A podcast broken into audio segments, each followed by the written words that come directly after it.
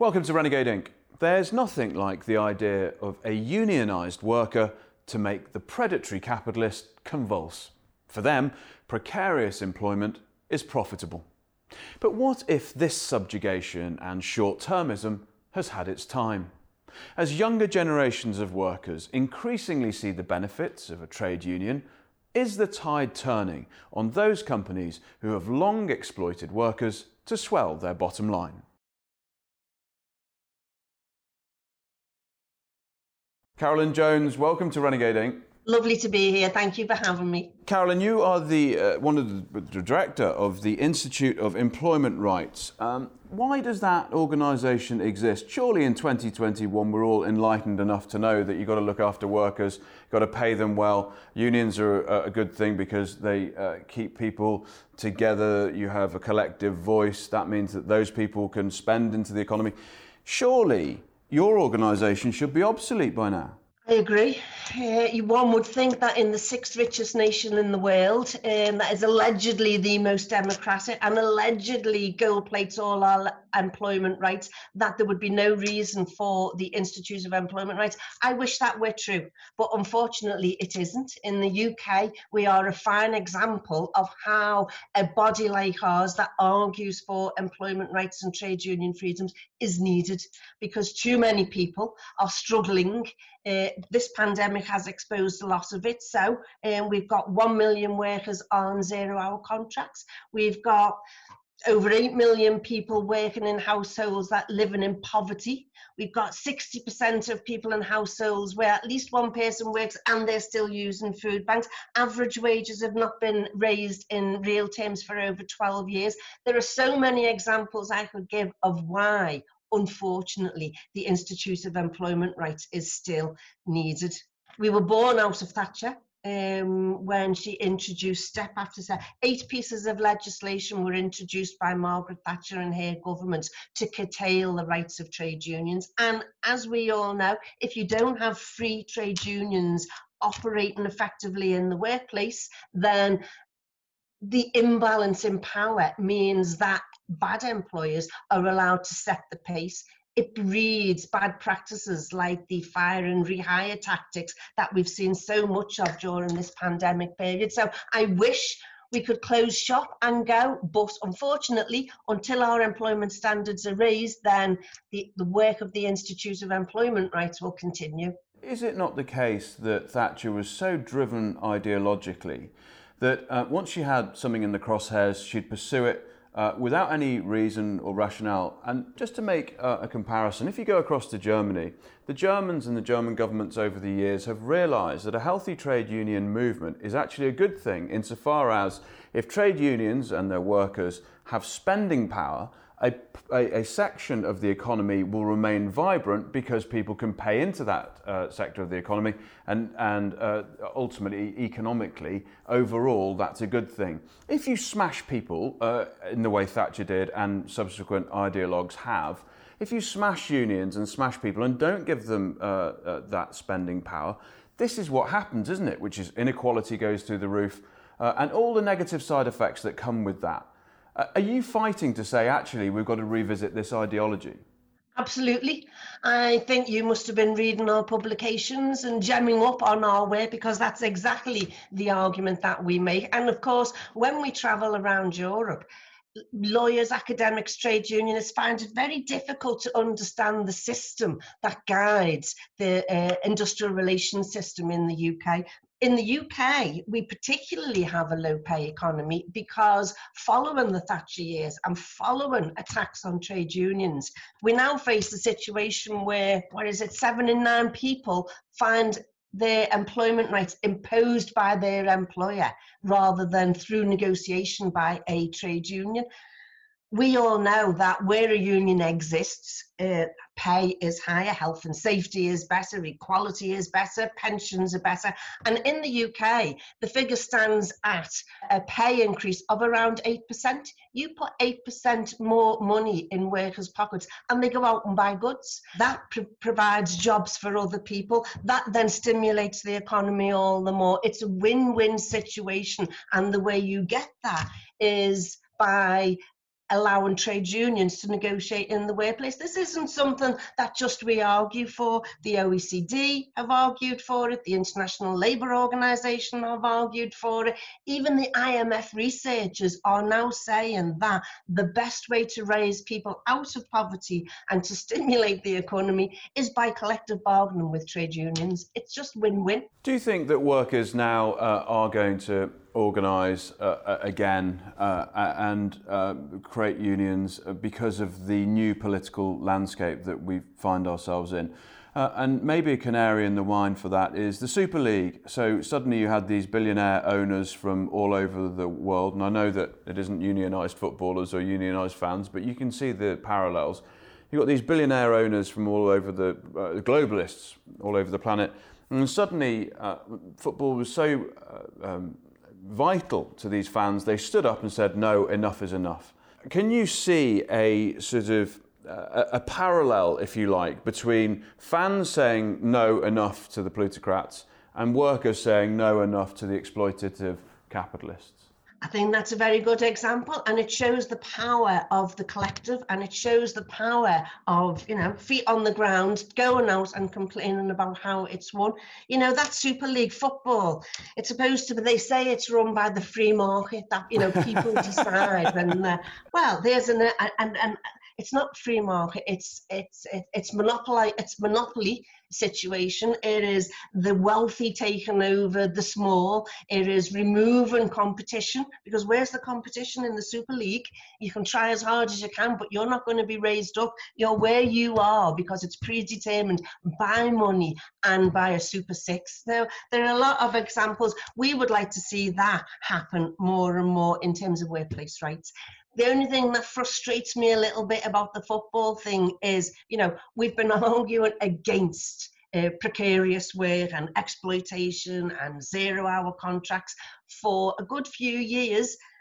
And then Super League gets presented and people are out on the streets. I wonder what it's going to take for people to realise and join the dots together to see that what's happening in their workplace isn't natural isn't you know the free market just happening. This is a political decision and based on political attacks on a political economic ideology that is determine how our workplaces is run. And when people see that bigger picture one would hope that they would say no power is in our hands. We are the ones that create the wealth in this country, in fact, around the world. And we're the ones who want a seat at the table that decides how the workplace is run, how our sector is run, and how our economy is run. And I think until you get that, until you get the voice of workers, uh, embedded into the political and economic system, then we're going to carry on with exploitation, super exploitation, and a downward spiral in terms of employment rights. Penultimately, uh, not all things union uh, are wonderful. There is that militant aspect to them. How do you um, ensure that unions remain reasonable and they don't take advantage of that, their position in the way that they have done in the past? Because a lot of people watching this will say, yeah, all well and good, Carolyn, but actually, I've been on the receiving end of militant action. It hasn't been fun. Yes, well, I mean, my argument to that would be uh, trade unions are the largest, most democratic organisations in this country. They're far more democratic than uh, governments. They have got far more regulations control on how they operate than companies. The level of regulation and employment law restricting trade unions has now reached a point, I think, where most people accept that the balance of power has swung against unions. What we find when we um, take surveys is that unions are very popular and they're growing in popularity in right. the UK. Right. And if you talk to young people who don't have that myths of you know winter discontent and all that in their memory, then they just see unions as good in fact, the pandemic has highlighted that because more and more people see unions as being the only ones who would save them during the pandemic. So, for instance, when the NEU, when education unions called people out to say we're not going back to work, people did it. They don't see unions as being overpowering, overbearing, or undemocratic. I think they see them as being necessary in our society to bring a level, a rebalancing of power in the workplace. Power has swung far too much in favour of the employers. Let's finish then with a bit of context because um, these younger people coming through, whether they're millennials or however you want to, whichever sort of glib branding you want to give these um, social groups, when you look across Europe and you see uh, really good uh, workers' conditions, good holiday pay, uh, good, uh, better levels of pay, uh, less precariousness when it comes to, to contracts, etc when young people see that, that becomes the threat of a good example, doesn't it? Because they think, well, if they're doing it in Spain, if they're doing it in France, they're doing it in Germany, they're doing it in the Netherlands, why aren't we doing it? So suddenly it becomes less about the winter of discontent, wildcat strikes, and all that militant stuff, and it becomes about, well, hang on, they're doing it, we want that too. Is that uh, awakening starting to happen when we look across to Europe? I think so, yeah. I think people are, well, we tell them it all the time. Workers in the UK work the longest hours for the lowest pay, for the shortest holidays, retire the latest, have the lowest pension than workers throughout Europe. Why is that? Why, why is that? You know, we are the sixth richest nation in the world, and yet we are paying some of the lowest wages in terms of how other people are operating throughout Europe. So I think people do, in that sense, put the dots together and say, we know another way is possible. So they look, for instance, at uh, working time and the hours that other workers do throughout Europe, far better working hours than we have. They have a better social security safety net than we have here. The, the, the answers are there for people to see. Uh, if people are listening to this and light bulbs are, are going on and people are saying, hey, uh, Carolyn's talking a lot of common sense here, what can they do? What can the uh, average worker do to say, no, I do want to unionise, I do want to organise, and I do want my voice heard because I've had enough of being exploited?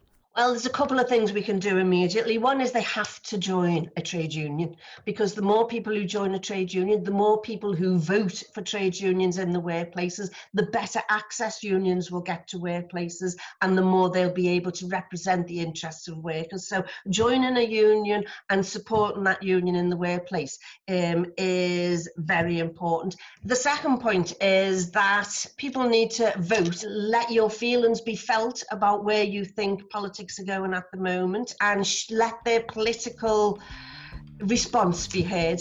Carolyn Jones, Director at the Institute of Employment Rights, thank you very much for your time. Nice to be here, thank you.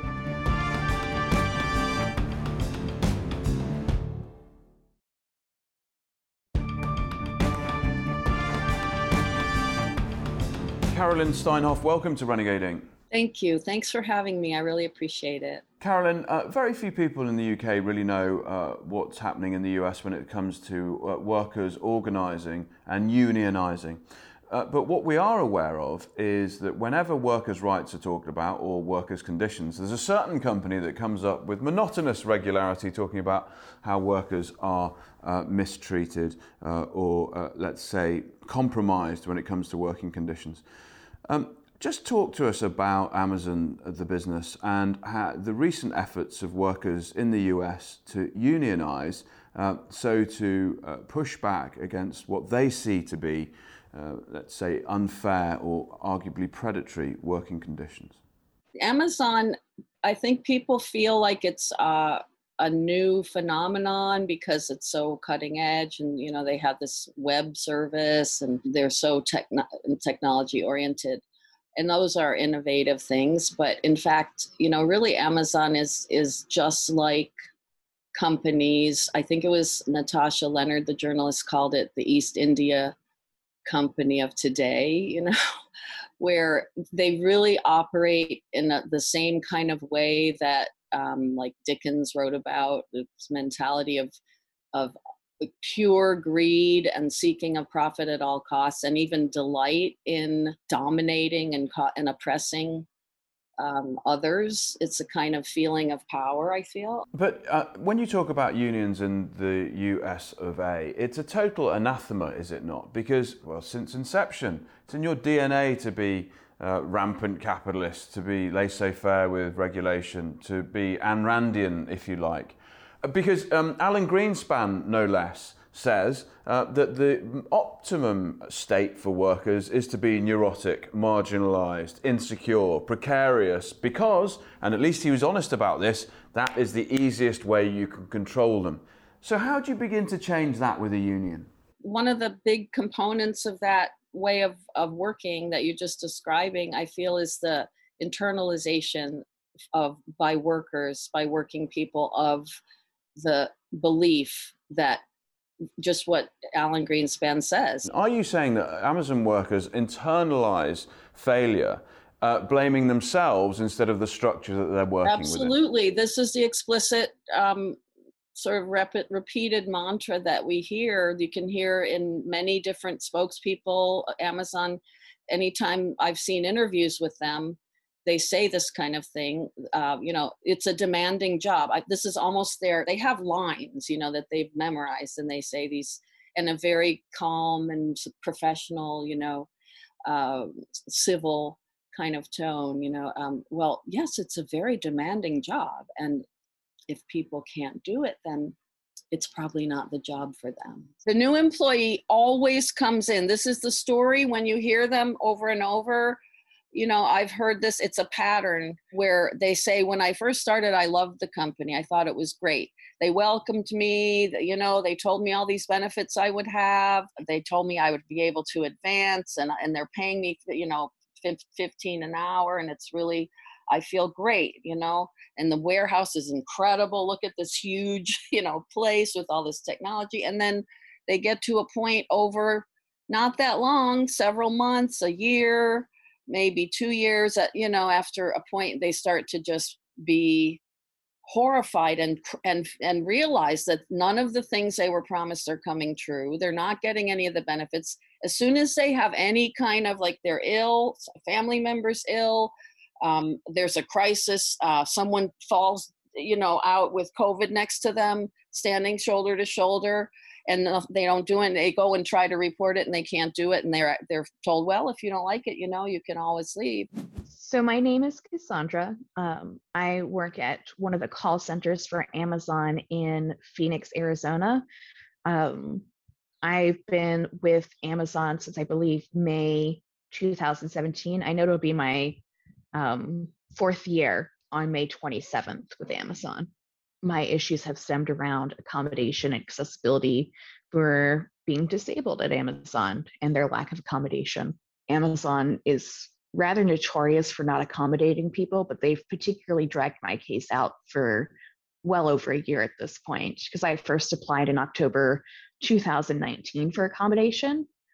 And what ended up happening is my caseworker ghosted me like would not communicate with me, would not send out the paperwork. By the time I got the paperwork, the appointments I could get for my doctor were in April 2020. You know what happened between October 2019 and uh, April 2020?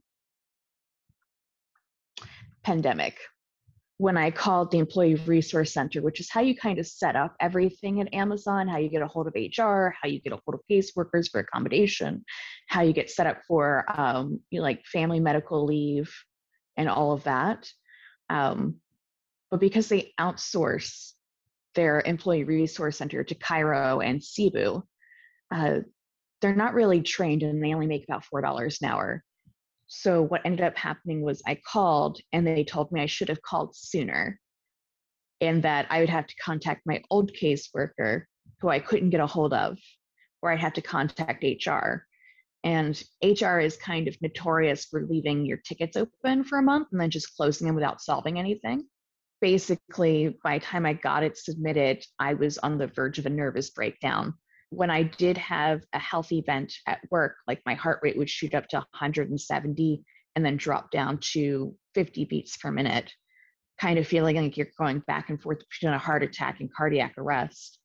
Um, what would end up happening is I would have a panic attack and I wouldn't respond very well to people talking to me when this happened.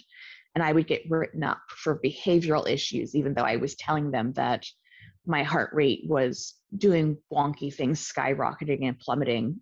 They went out of their way to prevent me from even getting the accommodation paperwork put in. And they would also write me up and do like performance plans every time I'd have a health related instance at work, um, including one instance where I started breaking out full body hives because they had hazelnuts in the office which I'm really, really allergic to. And the OM said, even if I was going into anaphylaxis, he would not help me because, you know, EpiPens and Benadryl are drugs and you can't do drugs at work. But I'm more than welcome to leave and get a occurrence or write up for leaving work early, or I could stay and tough it out. My name is Connor. Uh, I am a former Amazon employee. I was uh, hired by the company in August of 2017 uh, at one of the fulfillment centers in New Jersey. Uh, and then I was terminated in um, November of 2019. So I worked for the company for almost three years. Um, and uh, my termination involved, uh, at the time, I had a family member who was sick and I had to leave work to help take care of them. Um, however, at the time, it wasn't a blood related family member. So Amazon's leave policy didn't uh, cover that. It only covers if you have a family member who's related by blood. Um, however, I spoke with uh, my HR representatives at the site, and they said um, they would approve a personal leave, and um, I left the I left work for a few days. I was later informed by the company that uh, due to the fact that I would be leaving during the peak season, uh, they'd be unable to approve my leave, and uh, I'd missed too many days of work, so they'd be firing me for job abandonment. Um, and during this whole process, I had to go back and forth with different teams in Amazon who were contradicting themselves. And I noted that uh, during the whole time, there was nobody in the company who um, their job was to act as kind of an employee advocate. Um, every HR representative, every team member I spoke to, their job was to um, minimize liability for the company. So there was nobody who was concerned with helping me keep my job and it was at that time I realized that uh, if Amazon had been unionized, at the very least, I would have somebody whose job it is to hear my side of the story and possibly help me keep my job during this situation. There's actually in the paperwork you sign when you get hired a part about unions stating that they would prefer you not to unionize and it goes against Amazon culture to unionize. They really do expect you to sacrifice your life for subsidizing the Amazon dream. If they see that you're a problem in any way, whether you're asking for accommodation or you're pointing out the illegal behaviors that they are doing, or you're trying to even talk about unionization, um, they will isolate you and get rid of you so fast. What are the tactics that Amazon have used to prevent unions uh, uh coming into existence? In Bessemer, Alabama, they had uh, repeated multiple times a day, hour long or more than hour long meetings, mandatory meetings for workers to uh, hear talks by anti union uh, professionals telling them why a union was. Uh, that, that they should they would have to pay dues telling them that they would have to go on strike right away as soon as the union was voted in voted in even if they didn't want to they would lose their pay they could get fired um, that they, they, didn't need the union because they have a wonderful direct relationship. Um, they put stickers and, and posters around the facility, including in the inside of the bathroom door stall, the stall doors, um, out you know laying out all the reasons why unions were were bad. Um, they people were harassed by uh, management. They have a whole training for management which you can find. We see the video that they show training management how to talk to workers to discourage them. They have uh, they they perceive any kind of union organizing or sentiment. In a worker they immediately begin have the management is required to tell them you know that they shouldn't do it they had a mailbox outside the facility that to mail your ballot to imply that they could surveil you if you did put your ballot into the box. It's all very Kafkaesque, this, isn't it? Absolutely, absolutely. They're they're amazingly brilliant at this kind of roundabout, circuitous, never overt tactics at every turn and every way. Um, the policies for the workers, where they they officially have these fairly liberal policies, but then if the workers try to cash in at any point on sick leave or time off, they're sent through a runaround, an incredibly elaborate runaround to the point where they're then fired for not for violating some little rule that just got made up right at that moment, you know. Um, and the anti-union efforts, the union busting was exactly like that. Also, yes, very insidious, very um, never overt. How do you begin to speak to management though and say, actually, uh, you know, this ideological drive that you've got and we have in the UK that anything to do with unions is bad? How do you speak to management and say to them, listen, actually, people organising and being in a union, it means that their well-being starts to go up. It means that they can demand better pay. It means that their families are looked after in a better way. It means holistically we can really look after workers and actually they can come to the table and negotiate and then feel satisfied that they've got a good deal and go away. And then we can run a happier ship. When I listen to you saying that, I'm trying to listen from the perspective of an Amazon, uh, you know, like Bezos. Um, I'm hearing what you're saying from their point of view, and all of that is like Exactly. That's why we need the union busters now, because everything you said is what they do not want. Do not, that's the anathema, that's their nightmare right there. So it's really about leveraging power. We just work the only way, that's why the union is essential, and it's the only way for workers to change the story, the picture, the situation, because in this extreme version of capitalism, with this incredibly powerful dominant force from the top you know and this helpless uh, desperate workers barely surviving we have to it's about power. And the only power we have is in solidarity. But i believe what that solidarity is about more than anything is changing the stopping not continuing to have that internalized acceptance of you know, myself as a worker deserving this in some way. Carolyn Steinhoff, thank you very much for your time. Thank you so much.